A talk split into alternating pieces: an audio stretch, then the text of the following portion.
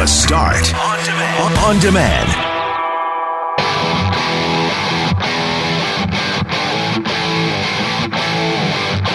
province is thinking of loosening further restrictions. What do you think? Are they moving too quickly, or is this the right pace? Pharmacists have begun administering the vaccine. We'll speak to a Steinbach area pharmacist. An academic group is suggesting the PC government directly borrowed language from American education policy and legislation. So we'll speak to that group about these serious allegations. And I need a new playlist for golf. So today, we asked you to tell us what is your favorite feel good rock song. I'm Brett McGarry, alongside Greg Mackling and Loren McNabb, who was in for Jeff Courier one more time. We are Mackling, McGarry, and McNabb, and this is the Friday, March 19th podcast for The Start.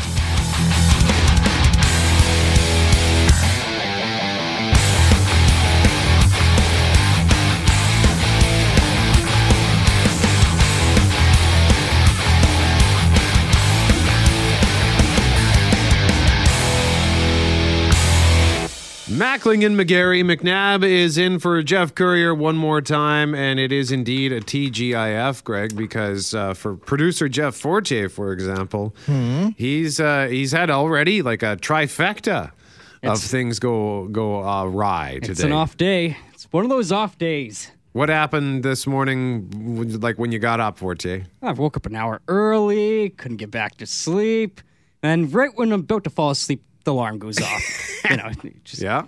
It sucks. Classic. And then uh, taking my cab, and I couldn't pay with my debit. The machine wasn't working. Then I come into the station, and uh, I don't know. if There's something off with the timing of the shift, and things are playing at the wrong time. And Yeah, because the the music bed came on at five. Greg, I don't know if you heard it, but the global news that music bed played for like ninety seconds. Yes. No newscast. Oh, no. So I don't know what was happening there. And then they just started the shift replay because like they, they replayed those last two hours, right, uh, from four until six, and uh, they just started it up. I think at just after five oh one. So we had just had eight minutes of music bed to round out the hour. Oh, wonderful. Yeah, I hope it was a good song at least. it was a pretty good song. It was. I don't know what it was, but it was funky. So yes, it's a Friday. I woke up on my couch. I think at twelve thirty in the morning, sitting up, and uh, I got up and just started to do my morning routine. It took me about five minutes to realize, hey, it's it's twelve thirty. Go to bed. At least go to bed for two more hours. So Ah, I'm ready for Friday as well. And with this weather forecast, I know it's going to be a little bit windy today, but uh, I think I'm going to get some painting done today. Uh, it's just unbelievable to imagine that uh, you get the sawhorses out and paint. Probably too windy in the driveway, but for sure in the garage. Get some painting done, paint a couple doors, and and just really get cracking on the on the spring cleanup and getting some actual chores done. It's fantastic. yeah. Oh yes, that sounds fantastic. And chores, painting. Yeah, that sounds like a joyous weekend. It'll be fine. It'll be fine. There's a sense of accomplishment at the end of it all, right? You don't it's sort of like the family dinner that you get invited to that you you don't really want to go, but on your way home, you, you look at one another in the car and you go, well, that wasn't so bad. Actually, we're actually glad that we went. the anticipation of death is worse than death itself. And quite often, those events end up being uh, far, far better than, than we imagine them to be. Last night's hockey game, I'm guessing, was not as good as you imagined. So I, I wandered in and out of consciousness uh, watching the game the first two periods. And uh, the Jets played, I thought, quite well. But Connor McDavid uh, scored the go ahead and eventual game winning goal 38 seconds after the Jets had tied it up. A fantastic goal from Matthew Perreault, that fourth line, doing yeoman's like work. Perreault has been uh, absolutely terrific on that line with uh, Trevor Lewis and uh, Nate Thompson. And the Jets tied it. And then uh, McDavid jumps on the ice, and he was on the ice for maybe three seconds and uh, scores the go ahead and eventual game winning goal. They go back at it tomorrow night. So now Edmonton is tied with Toronto for first place in the North. They do have. Uh, three games more played than uh, Toronto does. The Jets are two points behind Edmonton and Toronto now for first. So, yeah, it's the Jets' uh, old scenario here right now, Brett. Win one, lose one. And we have the J- Daily Jets update coming up at 6:55 and Best of Paul Maurice at 7:20 and the Sounds of the Game coming up at 7:55. Also today of course uh, we're we'll talk about this in more depth at 6:35 but the province considering loosening more restrictions. What was your reaction to what they put out yesterday? Well, you know, I've been back and forth on the loosening of restrictions a couple of weeks ago. Uh, not because they. Why do I feel always necessary to qualify so many things? But it's just the world we live in right now. I've been concerned with regard to public health about the steps that we took in the last couple of weeks. I'm happy for the economy. I'm happy for all of us that the public health officials are saying this is what we can do. I'm also heartened by the fact that not everybody is running out to do it. This now is starting to feel a little concerning for me with regard to taking this another step or two further. Like 25 people gathered in a back backyard. That's a party that's not a gathering. That's a really a party. And uh, well, why why do you need to allow that? I think it's just asking for trouble. If the limit is 10, you know that there are people already with 12 and 13 and 14 and 15 people in their backyards right now. I just think it's a little bit dangerous. We're so close to getting vaccinations really ramped up. Uh, would it hurt to leave some of those non-economic things off the table for a little bit? That that was my first impression. And after sleeping on it and you asking me about it i suppose that's how i feel about it right now. So we'll have more on that at 6.35 and of course you can weigh in anytime at 204-780-6868 shoot us a text you can also email mackling at cjob.com or brett at cjob.com and uh, just looking at the question of the day, Manitoba is looking at reopening theaters as part of the newest loosening of restrictions. Are you ready to go back to the movies? And 21% say yes. Mm. I feel like theaters are safe. Uh, 38% say no, too close for comfort, and 41% say I don't go to the movies anyway. So you can cast your vote cjob.com. It's brought to you by Credit Aid, helping Manitobans get out of debt since 1992. Visit creditaid.ca, call 204 987 6890.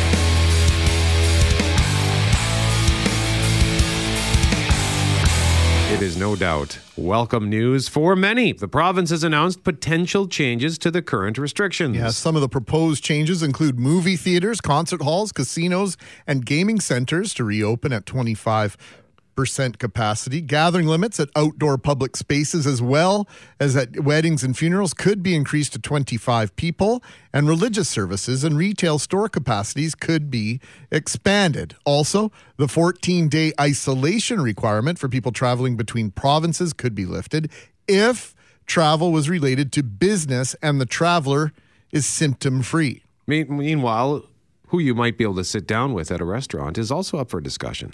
They're looking at allowing you to share a table with your designated visitors. These proposed changes are another move at learning to live with the virus without completely locking down.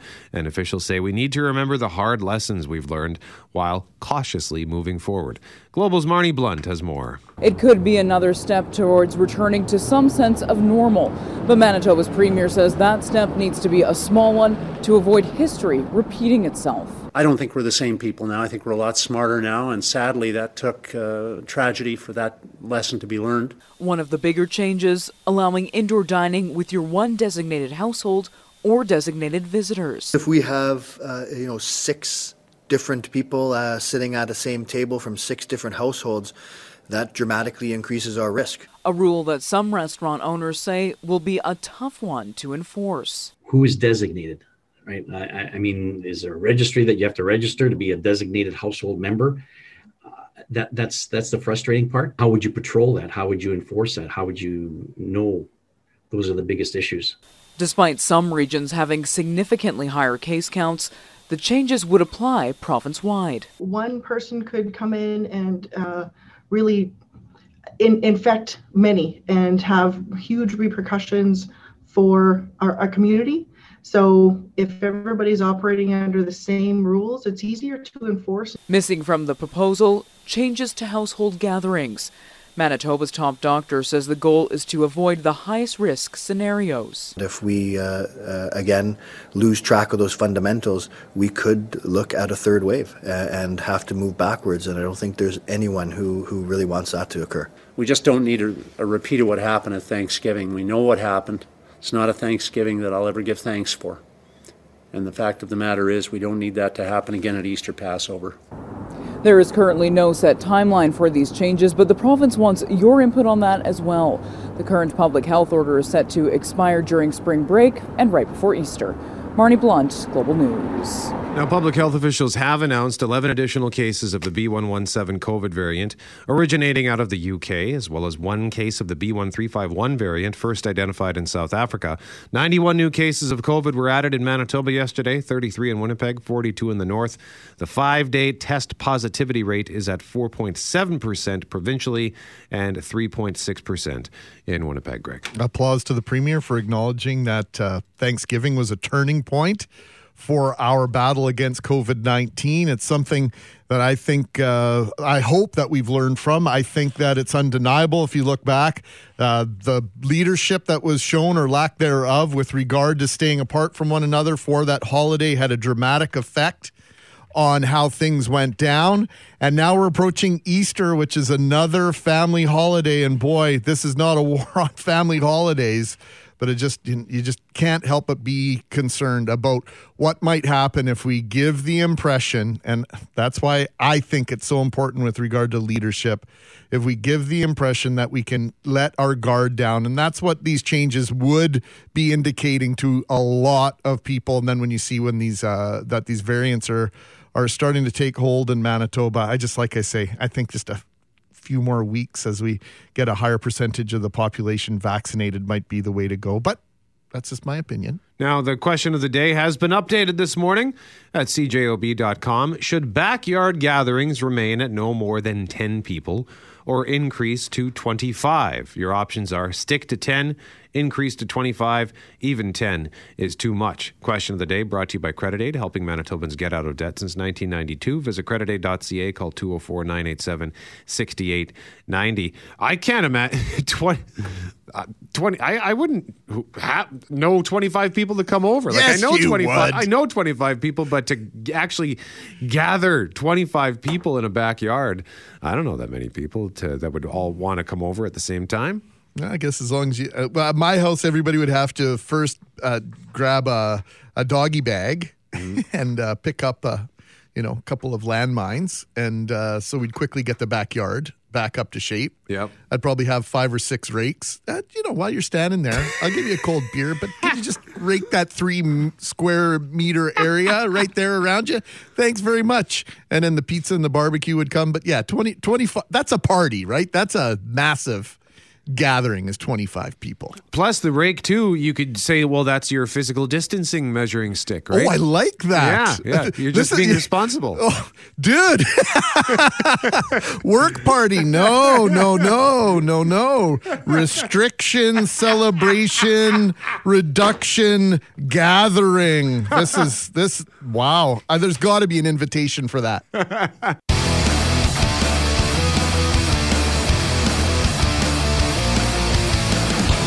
We want to talk about fun happy songs because on, and I, I should have had this queued up but we, greg and i were trying to figure out what was happening with the uh, uh, the outdoor gathering situation. On tuesday jeff fortier played a song as uh, what we call bumper music. Mastered for That overs. is an ad for Schneider's. Are they a new sponsor? Welcome aboard, Schneider's. Go away, YouTube. I love your salami. But uh, Fortier played this song the other day, Stacy's Mom. And my mood immediately went through the roof. I just love this song. It makes me so happy. And it's been in my head all week long. So I want to know, we want to know from you, what is your favorite feel good, fun, happy rock song? So let's go around the horn here. Jeff Fortier, Jeff Braun, Cam Poitras. Poitras, let's start with you, sir. All right, well, I'll play uh, one of my favorite tunes. Hmm. You know, there's a, a, a couple of songs that whenever it shows up on your on your uh, in your car when it comes through your rotation, your shuffle. You never skip it. When you hear it play on the radio, you never turn the channel. Uh, Santa Monica, Everclear, one of my favorite tunes. That's good. What? It's a good call, man. Good call. Uh, you got a story associated with that, or just have you ever seen them play live? No, I never seen. I, you know what? I'm not much of a not much of like a concert guy to be honest. Um, but I've never seen him play live. I just love this song. It's just just great. That's it. I got no I got no stories. That's attached. It's okay. That's tune. okay. Jeff Braun. Uh, I've got a little story, only in, the, in that uh, my pick actually came on the radio. Our friends down the hall of Power 97 played it yesterday afternoon when I was out driving around doing stuff, and the windows went down and the volume went up, and uh, probably the speedometer went up a little bit as well. And I hope I'm not stepping on Greg's toes because this is sort of his lane, but uh, this is my song.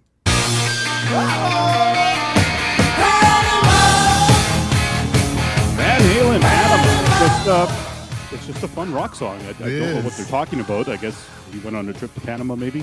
I don't know. But uh, it, it's just, yeah, every single time, it just, it gets me every time. Well, why don't we transition to Greg? What do you got for us, GMAC? Well, it's interesting that you bring up Van Halen because the question of which version of Van Halen is better, the original with David Lee Roth, which we just heard, or the improved version with Sammy Hagar, is one which can end friendships. Jeff, I'm not interested in in, in breaking our relationship right now. I So- like both of those guys. Okay, so good, I'm good, good, good. So no matter which uh, camp you decide to plant your flag in, there's one thing that's undeniable. DLR knew and knows how to have fun. And one of the singles from his solo album, Eat 'em and Smile, begins with Dave having a conversation with Steve Vai's guitar. Oh, what did I do here? Sorry, Greg. Stand by.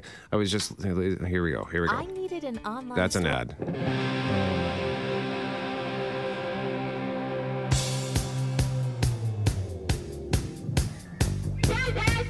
What? well, let me roll up onto the sidewalk and take a look. Yes. Whoa! She's beautiful.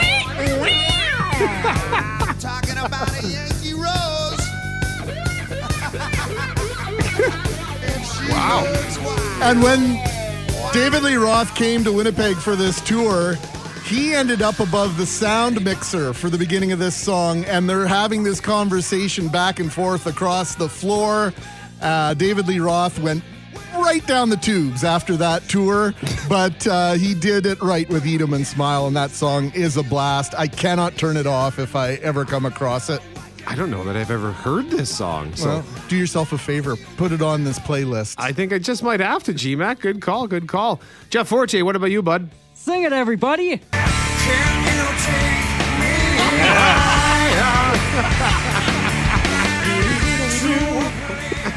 You know, I love Creed. Like the first couple albums. We're on the air, I, Cam. I know. I'm on the. I'm admitting this freely. I like those. I like those first couple albums by them. I really do. Yeah, well, I liked Creed too, and Yeah. they, they were uh, they're one of the WWE's big campaigns. Was I can't remember what the, the tag was, but they used the song "My Sacrifice." So my buddies and I were all wrestling fans. So whenever that would come on, we would all start singing "Hello, my friend, we meet again." Everybody does the voice. Why you have to? Everybody That's does the why voice. It's like part of their, you know, mystique. You got to do the song. Hey Jeff, You gotta Braun, do the voice. is Creed uh, America's Nickelback? They might just be. I don't think they were as popular as Nickelback, though. It's one of those bands where everyone says they hate them, yet they've somehow sold 50 million albums. Yes, exactly. Uh, Cam, I, li- I like them too. I like I, I like Nickelback as well. I'm not shying away. My first concert was Nickelback. Really? Oh yeah. I think Creed didn't they have a tour like a couple years back and it was a complete disaster. Like Scott Stapp was just out of his mind and I thought he was trying to raise money. Well, they uh, they did the halftime show on Thanksgiving one year for, at the Dallas Cowboys Yes, game for the yes. Salvation Army, and that that's epic video if you want to look that up on YouTube. So here I'm, I've got actually two because uh, I'm going to play the one that I was originally going to go with, and this is sort of bordering on on. I I have heard it on rock radio, but it's more of a pop rock song. So this is the the song that I was going to pick.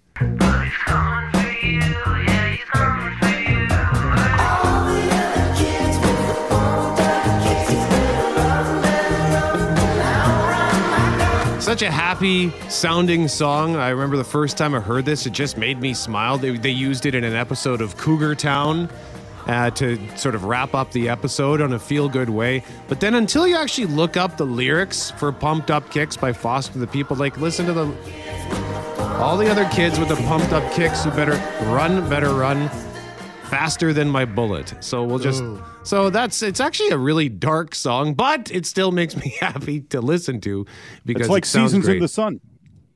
I'll have to look that one up. But this is my winning choice for me. And I'll tell you why. Oh yeah, baby.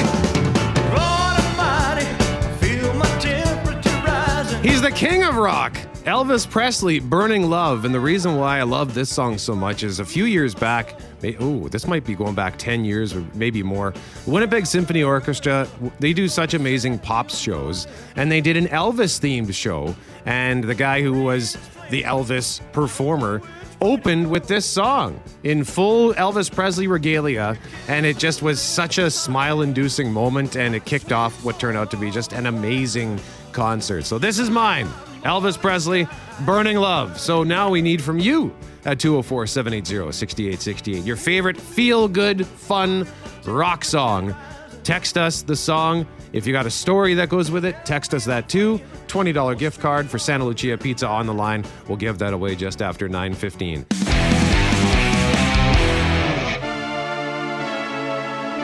Mackling and McGarry. McNabb is in for Courier. Kind of, it's kind of cheating here on this one because oh. we, Oh. we're at well, we're asked for at 204 780 6868 your favorite feel good rock song. So I'm going to clear make that clear. We need it to be a rock song, but we'll let this one slide from Greg. Unless he considers ABBA to be a rock and roll band. I don't know. Is disco not in the rock genre anymore?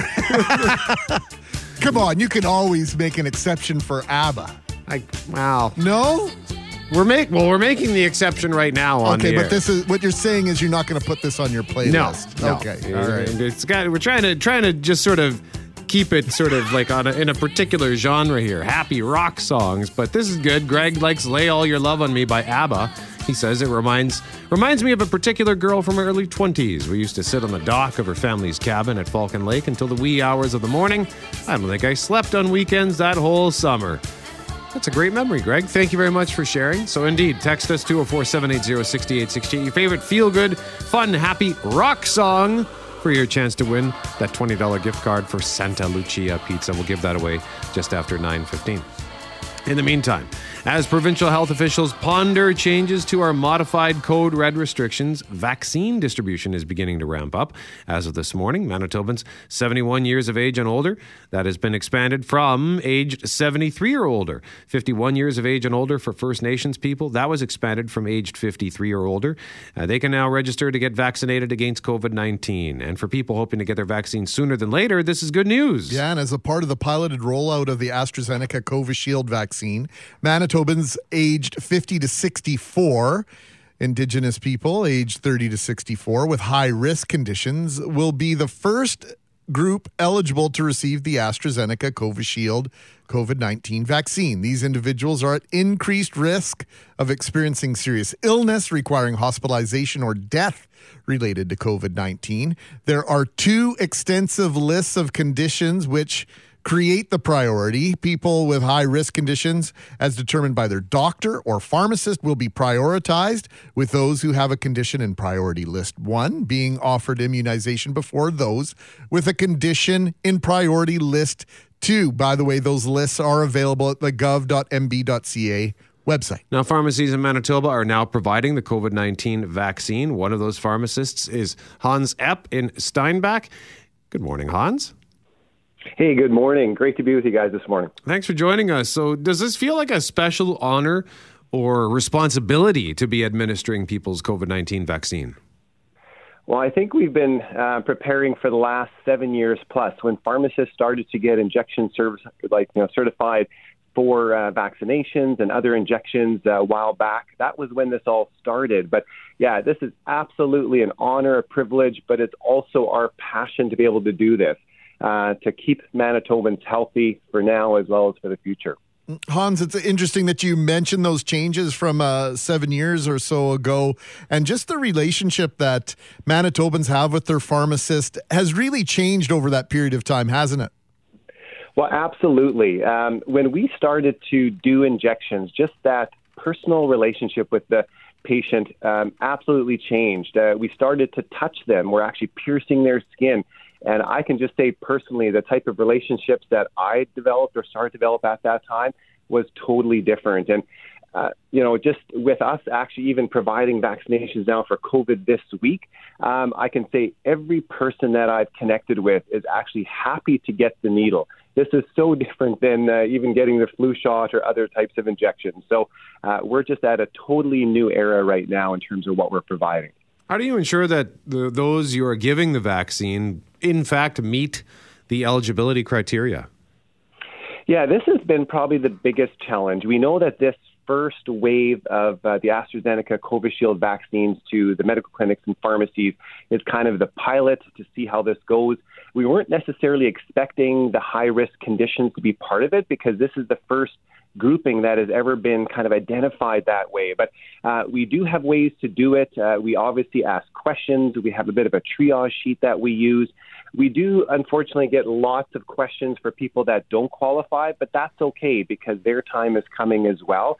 So we do uh, a fairly extensive question and answer just to see if they qualify, and if they do, we absolutely schedule them in at the first possible opportunity that's convenient for them. Pharmacist Hans Epp joining us from Steinbach. Hans, have you started the process, and maybe if you could walk it, walk us through it a, a little bit, because I know there was a concern, uh, at least at the beginning, and perhaps it still exists with regard to having a few minutes to stick around after you get injected to make sure you're not having an adverse reaction. Are, are you set up for that? Absolutely. So, the way that we do it, we did receive a certain number of vaccines for our store. We received 200. We did map that out over a course of about two weeks. So, we don't overload our store even every hour with the number of vaccines that we're doing.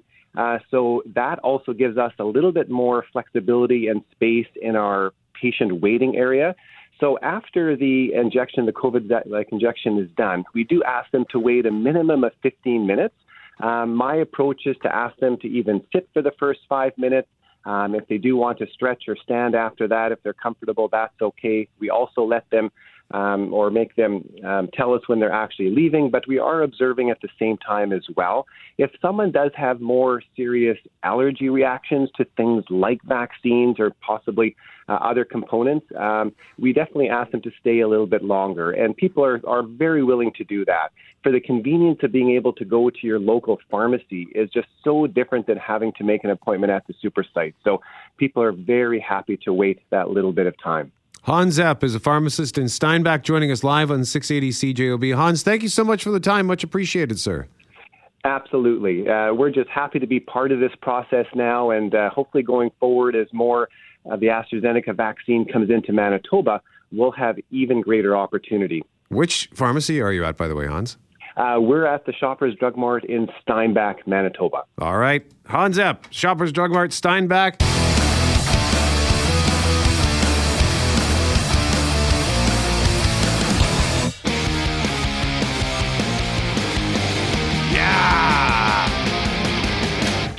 Mackling and McGarry. That one, I believe, was from Mark Gob. Give up the grudge. Great tune. We're asking you to text us at 204 780 6868 your favorite feel good rock songs for your chance to win a $20 gift card for Santa Lucia Pizza. We'll give that away just after 915. It's a great song, but uh, if you've got a story to go with your feel good song, like why do you like it, or maybe you have a memory attached to it, Include that in your text for your chance to win that gift card. Jeff Braun is here now. He is the co-host of the Couch Potatoes. Jeff, did you watch? Did you watch Zack Snyder's Justice League all four hours? I did not. Did you? I did. I made it. Nice. It is finally here. The movie that fans willed into existence. Zack Snyder's Justice League. I spent a lot of time trying to divide us. I made a promise to him on his grave. I need to bring us together.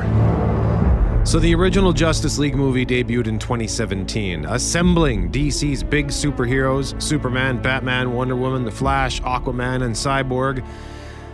What did you think of it, Jeff? The original one, I, I didn't think much of it. I mean, it should have been really good when, when you have all those guys together. I honestly don't remember almost any of it. Uh, the little snips, snippets I've seen from this new Snyder cut has brought back a few memories, but mostly I can't even remember what happened in that movie. And I think that speaks to the quality of the film, right? When it's that unmemorable that you can't Yeah. even remember it. It, it, it was, I, I kind of enjoyed it in theater, but it was mostly a throwaway movie. And part of the reason it was a throwaway is because Zack Snyder was the original director, but he had to leave because of a family tragedy. But there were also creative differences. They bring in director Joss Whedon, who had previously done lots of great work with Marvel. He directed Avengers, for example, but he made a mess of it. He did a bunch of reshoots and added a lot of really juvenile humor uh, and a lot of sexist humor, and it just it was not good overall. So since then, for a long time, many avid fans have been calling on Warner Brothers to release the Snyder cut. And they they did it. They caved in. It's finally happened. It's a 4-hour movie. It is available for streaming on Crave. And I watched it yesterday, Jeff. I couldn't believe that I actually made it through uh, because it takes me so long to get anything done. I watched it in five hours, if you can believe Wow. that. Yeah, That's pretty good. Uh, but I did end up falling asleep on my couch after it was done, uh, and I w- woke up at twelve thirty. But it, here's the it, what's also interesting too. It's almost like they've taken into account that people are not going to want to sit through a four-hour movie, so they they break it into parts. Like eh, when it starts, it says part one, and it even has a title for that part. And then about 35, 40 minutes later, part two with another title. So it's almost as though they're saying, if you want to watch this as though it were episodic television, this is where you break. So it's got built in breaks if you want to treat it like that. But uh, it's night and day. Significant improvement over the original. Uh, it was. It's not the best superhero movie ever made. It's not the be all end all of superhero films, but it was so much better than that first Justice League. So if you like superhero stuff, you got to watch it. It's great. It's available on Crave, streaming on Crave. If you just want to wait until it actually airs on Crave, I believe the first time it airs is like Saturday night at 10 o'clock. Uh, but in the meantime, you can stream that now on Crave. So check it out, man. When do you think you might one day watch it? Yeah, one day. That's a good time frame to put around that. I don't know. It's, it just seems the four hours of it all just seems so daunting. Is it also in like a four by three old TV ratio? Yeah, and part of the reason for that is it was Zack Snyder. It was his creative vision. I think he wanted it to to air on like a proper IMAX screen. Oh, I so it's an it's an IMAX friendly thing. So yeah, it, it was weird watching it, watching like that. it's funny because I used to when I was a kid, I hated widescreen or letterbox format because it didn't take up the whole screen. And but that was the, how filmmakers wanted things to be. And now Right. you've got this guy who doesn't want it to be widescreen. He wants it to be the four three ratio. But I, I had no problem with that. Uh, no problem at all. So it was good. Four couch cushions out of five for Zack Nice. Snyder's Justice League. Now on Disney Plus, we've got the Falcon and the Winter Soldier. So we're partners, co-workers, not necessarily a team. No. So, two weeks ago, Disney Plus wrapped up their first streaming TV series from the Marvel Cinematic Universe, WandaVision. Now we have The Falcon and the Winter Soldier, who are a couple of superheroes who didn't really get along in the movies. So, this should be a fun pairing. It looks to have a lot of comedy. And we got a sneak peek review of this courtesy of Disney Plus. What did you think of it, Jeff? I thought it was good, a good premiere episode, but you know, it was a premiere episode, so it was almost entirely just this table setting stuff. Nothing really happens, but they set the stage for the things that will happen down the line. And uh, there's, you know, you can't help but compare it to WandaVision, the sh- Marvel show that came out a couple of months ago, and that show was kind of out of left field. Like they started with that where it was the sitcom thing that they were all the episodes were staged as old sitcoms, and it was really weird and just kind of wild and out there. But this, The Falcon and the Winter Soldier, it's more of what you expect from uh, it's like a Marvel it's a Marvel movie but you know longer it's going to be a 5 hour version of a Marvel movie and episode 1 was like the first 20 minutes of a movie just the the getting to know you section. Uh, the other difference from WandaVision of course is that you know the world of Wanda and Vision is kind of you know the magic end of the superhero spectrum, and this is more like the military and uh, hand to hand combat kind of end of things. So we're going to get a lot more guns and punching and missiles and that sort of thing, which is what I really like because Winter Soldier is my favorite Marvel movie. And, you know, these guys are both heavily featured in that movie. So I'm looking forward to what's ahead. Uh, episode one of, like I said, it's just, uh, just getting started. So there's not a whole lot to judge about it yet. That is available on Disney Plus now. Yeah, the first 10 minutes of this episode were as thrilling as anything I think that Marvel has produced. So I'm very much looking forward to enjoying the six episode series. And I just want to quickly mention this show. It's a new show on Netflix, debuted last Friday. At last check, it was number two on the Canadian top 10. It's called The One. I have a secret that I want to share with you. A single strand of hair is all it takes to be matched with the one person that you are genetically guaranteed to fall in love with. Right now, you're selling me a fairy tale. This will change relationships and dating forever. They won't ever be the same again. What a thought provoking concept. Just imagine you submit your DNA and you find your perfect match, the one person you are guaranteed to fall in love with. It sounds kind of nice, doesn't it? At least at first, but as we see, it's not all that rosy. Just so many complications that come out of this. Like, what do you do if you're in a happy marriage and then this service comes out? Would you be able to resist the temptation to see who your true match is? I was just utterly fascinated by this show. Didn't get the best reviews. I don't care. I loved it. It's eight episodes.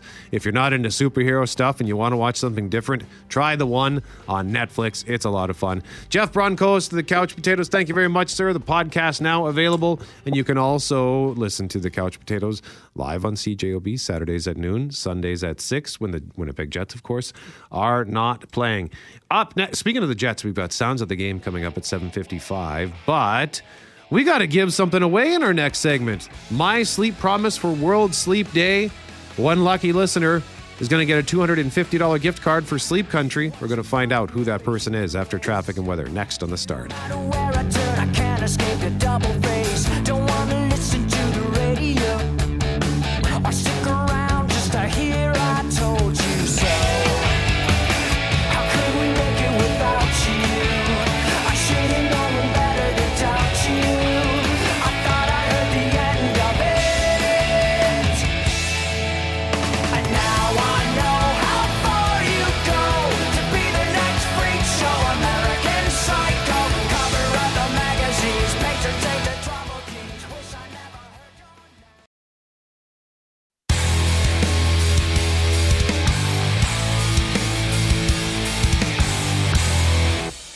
Mackling and McGarry McNabb is in for Jeff Fortier. Greg, serious allegations about the origin of parts of the Manitoba government's Education Modernization Act, or Bill 64, have been made. They have, and they've been made by Manitoba Organization of Faculty Associations, or MOFA. They are a group which brings together faculty associations from Brandon University, Université de Saint Boniface, University of Manitoba, and the University of Winnipeg. They represent approximately 1,600 individual academic staff. Professor of Biology at the University of Winnipeg and the president of MOFA is Scott Forbes. Good morning, Scott. Uh, good morning. We're, uh, Scott, we're tight on time in this segment, so we want to get right into this here. Uh, your group put out a statement yesterday which suggests Bill 64 contains language, in your words, words which has been plagiarized from education policy and legislation in several U.S. states. Uh, that is an extremely serious allegation. What proof do you have of that? Yeah, the uh, the legislation, the Bill 64, has elements that, that are very similar to uh, model bills presented by a group called ALEC, which is the American Legislative Exchange Council. Um, our our deeper concern is is the, the plagiarism of Bill 57, the Critical Infrastructure Protection um, Bill, uh, which is clearly taken from a model bill presented by ALEC.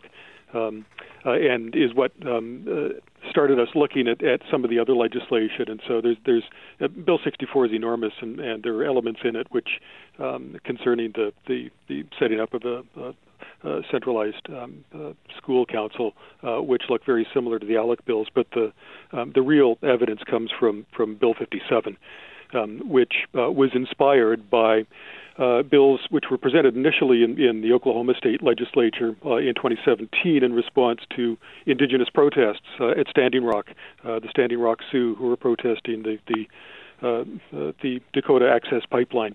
and and um, ALEC became involved as basically an anti-indigenous um, legislative attempt um, to to present a model bill which would present which would prevent future um, indigenous protests of critical infrastructure. And it's very clear that that, that bill um, was poached by Mr. Pallister. Um, the the uh, ALEC model bill is called the Critical Infrastructure Protection. Um, uh, the uh, the bill Mr. Pallister proposed is the the protection of critical infrastructure. So he changed the order of the words, um, but uh, in in all of its essential bits, the, the components of the bill, it's it's um, it has all of the, the key elements of the ALEC model bill, and and this is concerning because ALEC is a corporate lobby group um, where uh, the the corporate sponsors, which include um, a rogues gallery of of, um, of right wing groups, um, the Koch brothers, uh, the Heritage Foundation, um, a bunch of other similar um, uh, groups, and, and big oil, big tobacco. Scott, the- I'm going to jump in here. I don't want to interrupt you, but our prime, uh, your concerns about Bill 57 are, uh, in your opinion, well founded. We really want to talk about Bill 64. And Brett, you have something to read uh, that we we received from the government uh, this morning. Indeed, in no uncertain terms, the government is refuting your claim. And in this statement that they sent us, it says, I can tell you as a senior advisor to cabinet that I had never even heard of this ALEC organization until it was re- referenced in this ridiculous MOFA release yesterday. Legislation in Manitoba is drafted by Manitobans, including a team of nonpartisan experts who work for the clerk of the Legislative Assembly, who ensure bills are written in a manner that can be presented in our assembly. Any similarity between our bill and this American group is, at best, coincidental and at worst, an inaccurate and inflated claim by MOFA. What's your reaction to that, Scott? Um, that's just absurd. Um, that this this just doesn't pass the smell test. Um, it, it strains credulity. Um, uh, the uh, again, um, we're tracing it uh, uh, to the to the very clear example of Bill 57, um, which is is very clearly part of a, um, a legislative barrage. Um, uh, in, in the United States, which has made its way north of the border. It started in Alberta with Bill 1, um, uh, uh, with their their uh, critical infrastructure defense uh, bill, uh, and um, and then followed by Manitoba. And if these people do not know the origins um, uh, of the legislation that they're passing into law, um, then they're not doing their job. Um, this is very clearly linked. Uh, in the last uh, 19, in 2019, 2020, there were 17 states which passed very similar bills um, uh, to what we see in Alberta and Manitoba right now. So the the this just does not, as I said, pass the smell test in any way. Um, uh, so uh, we're, we're looking uh, more broadly now. We're, so we're, we're looking at other bills, such as portions of Bill 64, uh, which do show um, a very strong resemblance to some of the ALEC legislation. Um, these uh, these bills are discussed at conferences. Um, such as the, the Council of State Governments, which Manitoba attends, um, uh, where we have the same corporate lobby groups uh, funding the Council of State Governments, and so this legislation is shared um, uh, at these at these annual meetings. Um, so uh, this uh, they would have been familiar um, with this at least at, at that. Um, it's uh, it's also clear that uh, that um, there are there are um, uh, just just enormous similarities, which are are uh, are just no. There's no possibility uh, that this is coincidence. It's just it just like I said, strains credulity. Scott, uh, we have to get going here, but I, I want to say this: uh, Bill 57 has has uh, sort of taken uh, one. Uh, one place in, in people's priority list. Uh, Bill 64 is obviously on the on the top of people's priority and, and the focus of a lot of attention right now.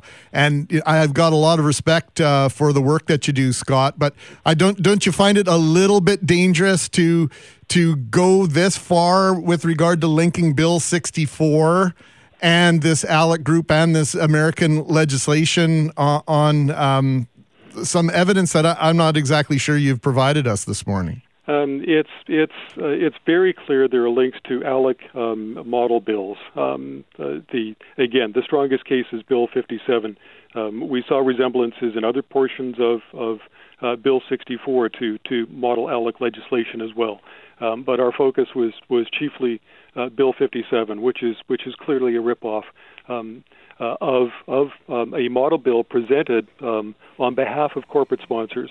Uh, Right. uh, and it, it is a group which has the identical philosophy to Mr. Pallister. Um, they advertise themselves as, as advertising limited government, um, or uh, as as we like to refer to it, um, the Alabama North policy, which is to strip government down to its bare essentials. Um, uh, and reduce the size of government as much as possible. Scott, if I, uh, I'll uh, just editorialize before we let you go here. Just uh, in my mind, just dangerous to send out a message that's very divisive, if not dan- if not dangerous, if this is a false statement. Scott, you understand that, right? Uh, yes, absolutely.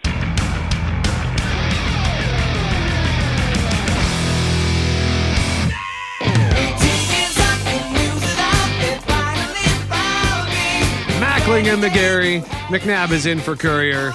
This text from Jeff, who says, Styx Renegade is my favorite feel good rock song. I would sneak into my older brother's room to listen to his records, and I would take the occasional beating for it. but mom told him to read me the Riot Act, and after that, he would actually invite me to his room to listen to his new records. How that he would about get. that? So he's still my biggest influence for music, and Jeff says, Thanks, bro. Thank you for sharing that text. Building bridges here on the start. It's funny too. I had to look up the lyrics for this because whenever this song would come on, I would just do the jig is up there. So I used to have a friend when I lived in Brandon. His name was Jason. I won't use his last name because I think he's a, well, I know he's a teacher. He might even be a principal now. And we would go roller skating. And of course, on the way to the roller rink, you had to crank the tunes to get fired up for the roller skating and the music you were going to hear. And uh, I don't know if I knew half the words to half the songs myself, but I always saw Jason mouthing whatever I was saying, right or wrong. I could always see him out of my the corner of my eye, mouthing whatever it was that I was singing. In fact, I would sing the wrong words on purpose sometimes. he didn't know I was messing with him, but I was. So keep those texts coming. Your favorite feel good, fun, happy rock song for your chance to win a Santa Lucia Pizza $20 gift card. We'll give that away just after 9:15. But in the meantime, Greg, we got to talk about the correlation between a full tummy and a successful day at school. We do need to do that. And uh, I apologize because I think I am not in the right part in our script. So here I have been rocking out to Styx and enjoying this music so much. I forgot to uh, to put the introduction into our uh, into our wheel here. So on Monday, the Manitoba government announced sweeping changes to the K to 12 public education system in the form of Bill 64. It is a massive document which outlines the vision for the future of educating Manitoba school age children. It's called the Education Modernization Act. There has been much made of Manitoba's 10 out of 10 ranking and some standardized testing. There is one place Manitoba, unfortunately, always is last in Canada, and that's child poverty. Based on 2018 statistics, Manitoba had the highest incidence of child proper- poverty in the country at 16.3% of two parent households. That is almost double the national average. We welcome now Maxine Meadows, Child Nutrition Council of Manitoba. And Maxine, I, I created that preamble. I thought it was very important because there's a correlation, at least it's my understanding, that there's a correlation between poverty and the ability to learn properly at school. Yeah, well, thanks for having me today. Um, I work with the Child Nutrition Council of Manitoba, and uh, we're a charitable organization um, that work with schools in supporting school breakfast, snack, and lunch programs. Um, so schools self-identified a need for a program and apply to us each spring for support. And uh, so that's the work that we do. Uh, we definitely know that by addressing hunger, um, these programs in schools they impact health, they impact well-being, and they impact academic success. So what happens to things like attention span, focus, problem solving, etc. if a student is hungry? Well, we know that when students are well nourished, they have improved memory, um, improved problem solving skills, creative abilities. Um, you know, we know that students across Manitoba they they may come to school hungry um, for a wide variety of reasons, and that's why we really believe that no questions asked food at school should be available. Um, I think that really um, the reality of, of these programs in Manitoba is that the, the need for the programs or the, the need that we see, um, you know, it's exceeding the resources that we have, the financial support that we're, we're able to provide. So this year is actually the first year in the history of the Child Nutrition Council of Manitoba that we weren't able to provide grants and support to new applicants.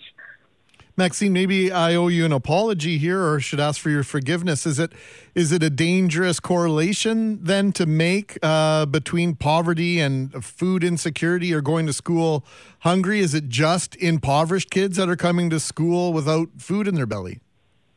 Well, I think that, you know, a child can be at school uh, for a variety of reasons. Um, they may be hungry. And so access to food is important for all students. Of course, it's important for those. Um, that have come that, that don't have enough to eat at home.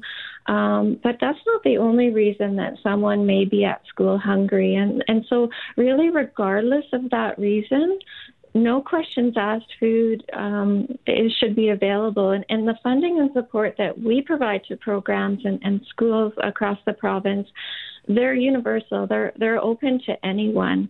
Um, so so if you happen to have forgot your lunch that day uh, you're still hungry at school. And you know, having what you need in order to have a successful day at school is tremendously important.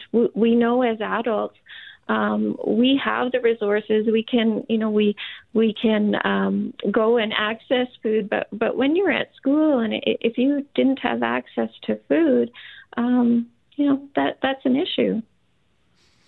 Now, should kids in different age groups be eating different things? Like, i.e., do teenagers need different kinds of foods to be more productive than, say, kids from a younger age?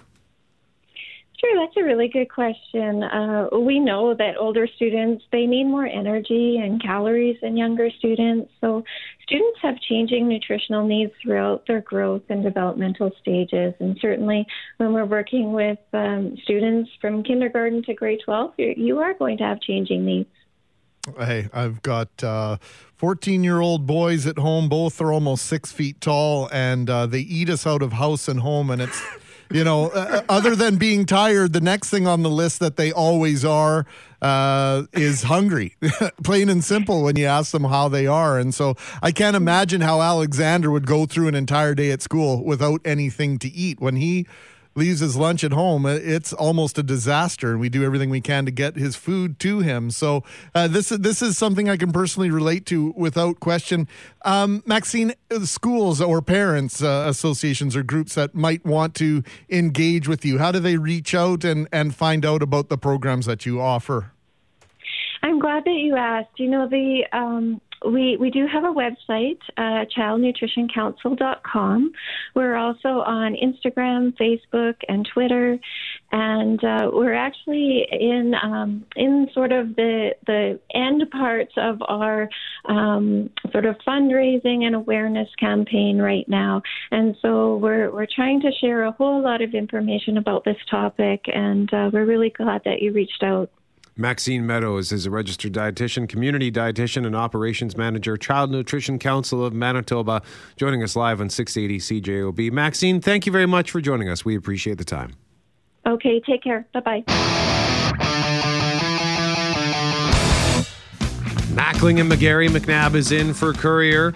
Excited to bring on our next guests in just a moment. First, on the subject of favorite feel good rock songs, Gary says Green Day, Hitchin' a Ride. It was the video on MTV that got me interested in the band. Great video, good song. Coming from the classic rock age, the band opened my eyes to the next generation of music.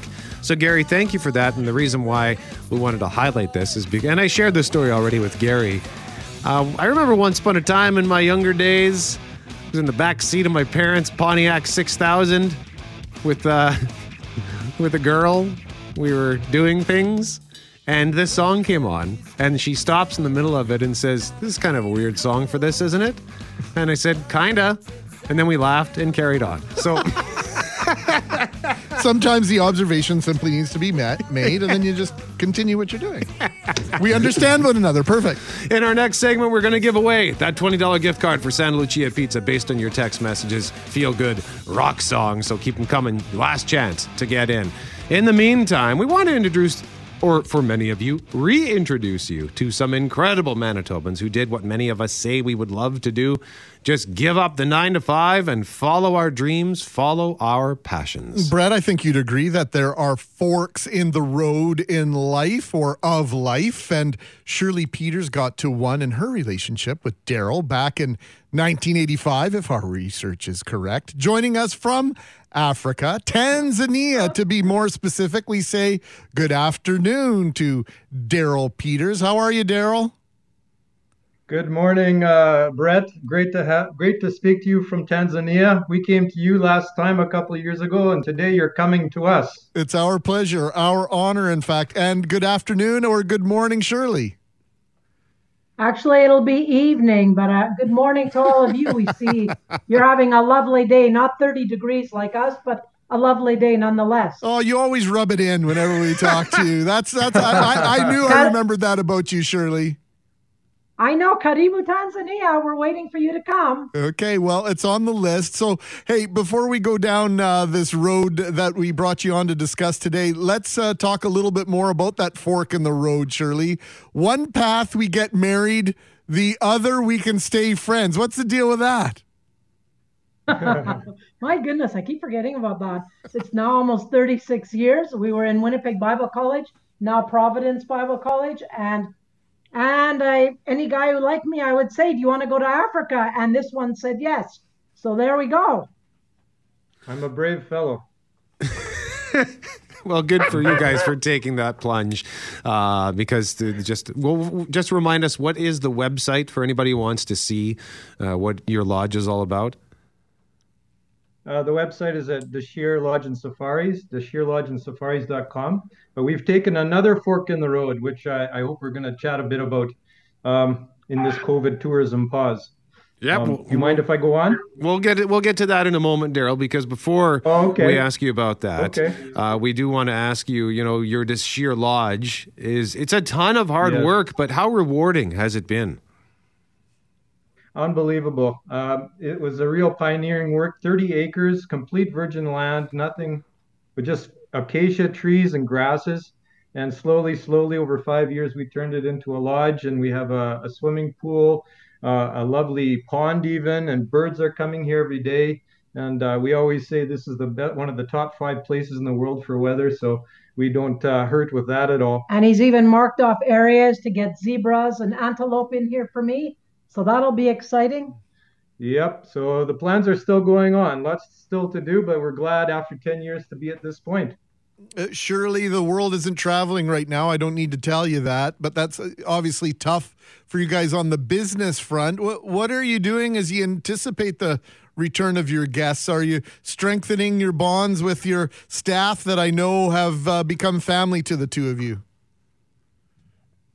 What we've been doing is lots of fundraisers. Last year we did one from June till December, and we raised enough money to keep 30 workers here from uh, paying them half salary from June to December. And that comes from a huge portion and big percentage of Manitobans alone who have helped our staff, or else they would have nothing and no jobs. And now we carry on doing the same thing with another fork in the road, too, so that we can carry on during COVID. And there are some few brave souls that have made it this way to come and see us already. Um, people who've lived here before. So we just had a close friend come from Colorado Springs and had a wonderful two weeks together. So, So we Dar- can't really relate to your world. So, Daryl, you uh, you have started a, a health center project. Tell us about that. Yes. Well, it was shortly after we arrived here in 2010 that we had a, a heart for the community, and there's no good health facilities in our neighborhood, our rural community. And the number one need in Tanzania is for health facilities and good health care. The government says it, everyone says it. So it was in our hearts to do something. And when when uh, Corona came up and COVID, we first looked at our staff, like Shirley said, to keep them because they're like family to us. 30 are still working with us, and it's a miracle and the help of many people and some refinancing. But we also said, here's a great time to press into our our desire to see better healthcare in the community. Our brother Eli Sante, who is a director at Dashir, came alongside with us and said, We're going to do it together. We got three couples from Canada, former guests, to say, We're going to come on board with you. We started a nonprofit in Canada, we started a nonprofit in Tanzania. We had a guest raise $60,000 or just gave us $60,000 to buy land, and that got us kickstarted. And so now we're 10 months into this project of building a health center right beside the lodge for the community and keeping very busy. What a wonderful undertaking. And uh, obviously, it means uh, that much more that individuals uh, in our country are getting involved. Shirley, what are you asking for? How are you asking for people to get involved? You got a very, I, I think, specific ask in mind. Well, it's really Daryl's idea that he came up. We want to reach a hundred, a thousand homes for a hundred dollars to make one hundred thousand dollars.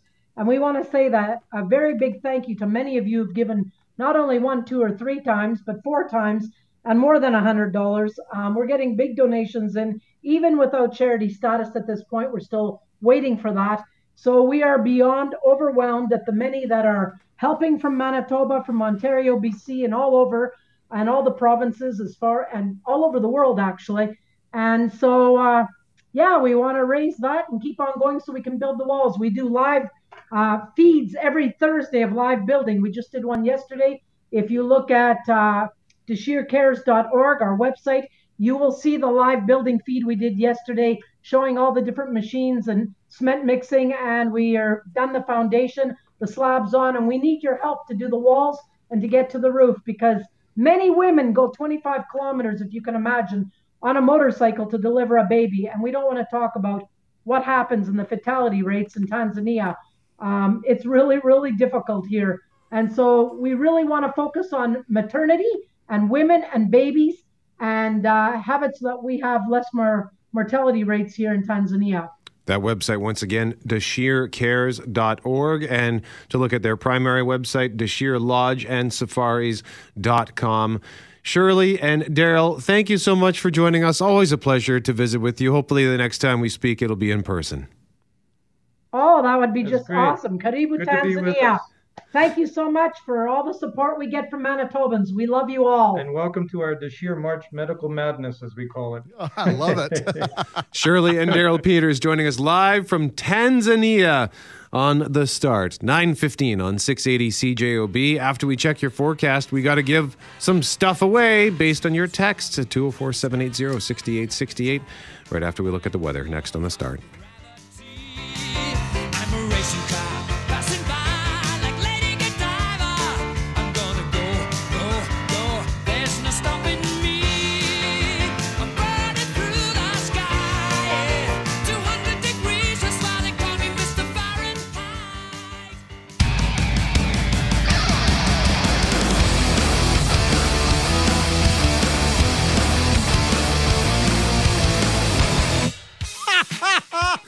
Mackling and McGarry, McNabb is in for Courier. I feel like this is another cheat on the contest here. Why, why, why? Oh, because it's not rock and roll. Yeah, I- it's just one of the greatest songs of all time. It is, but you, I, I would, I would say "Everybody" by the Backstreet Boys is also one of the greatest songs of all time. Oh, you wouldn't, won't that wouldn't get any argument that. here. Oh. but that's not a, a rock song. I'm looking for. We're we're asking you to text us. You're rocking out though. Your favorite rock songs, your favorite feel good, specifically your favorite feel good rock songs at 204 780 6868 for your chance to win a Santa Lucia pizza. But we're re- playing this one. Did you read JD's text? Well, I, I, yes, I opened my mic just as I was reading it, and that was my audible laugh because I was reading it for the first time. This is terrific. Can I read it out loud? Yes.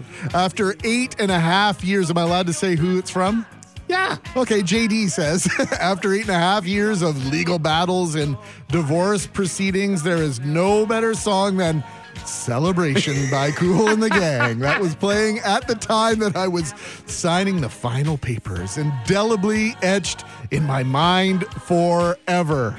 Way to go, JD. That had us laughing. But Karen is our winner. And I'm going to read her text. Karen says, has chosen, I'm going to be 500 miles by the Proclaimers. And Karen says, I grew up in Oak Point and my good friend in Clarkleigh. Okay, find either one of those places on a map, please. Those are two of the smallest towns in Manitoba. Possible small town salutes, Greg. We were bused to the big town of Lundar for school. And when we were teenagers and able to drive, bus kids, Karen says, bus kids, you know how big that is. When we were able to drive to school, this was our song. And the part of the song that goes da da da da da and then echoes da da da da da, we would make up our own lyrics. Going to Lundar, going to Lundar.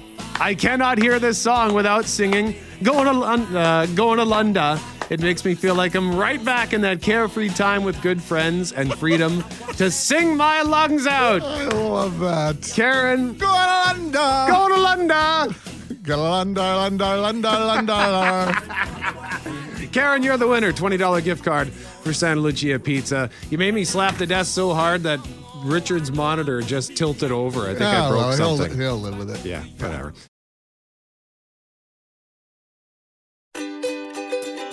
Hey, thanks for listening to the Start Podcast. We are available on Apple Podcast, Google Podcast, wherever you find your favorite podcasts. Subscribe now and never miss an episode. And if you like what you hear, rate the show, tell us what you think. And hey, even tell a friend about the podcast. Be sure to follow us on Twitter and Instagram. Greg is at GMACKWPG, that's G M A C K WPG. I am at Brett McGarry, B R E T T M E G A R R Y. And Loren on Twitter is at McNab on Global and on Instagram at McNab on CJOB. Talk soon.